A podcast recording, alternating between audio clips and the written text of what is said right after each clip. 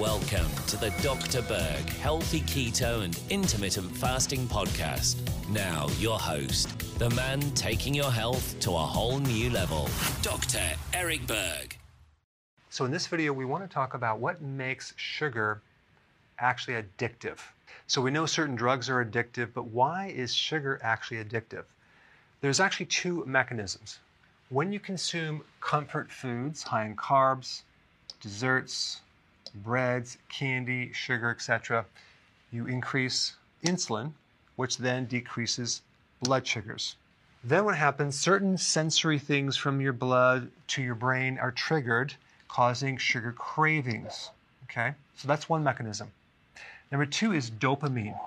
When you even anticipate eating certain foods, could be carbs, junk foods, things like that, and then you actually eat them, you actually get a release of dopamine. And the more concentrated sugar it is, the more massive the release.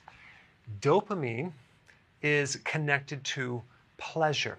Now, they don't actually know exactly what dopamine does. There's a, a lot of theories out there, but they know that dopamine increases when you have anticipation of a reward, uh, when you attain a goal, there's a spike of dopamine.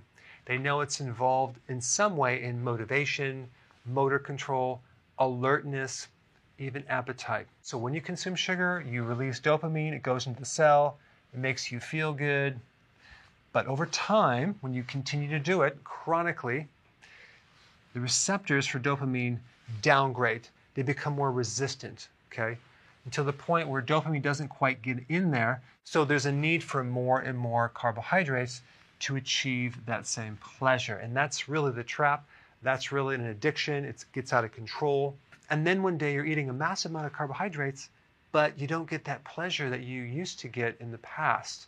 But the reason you're probably consuming it is just to handle the blood sugars temporarily. And all the while, it's creating a massive amount of damage in different parts of your body, specifically the eyes, the kidney, the heart, and the brain, including certain nerves. So if you are addicted to sugar, you just need a substitute for things that are similar to sugar.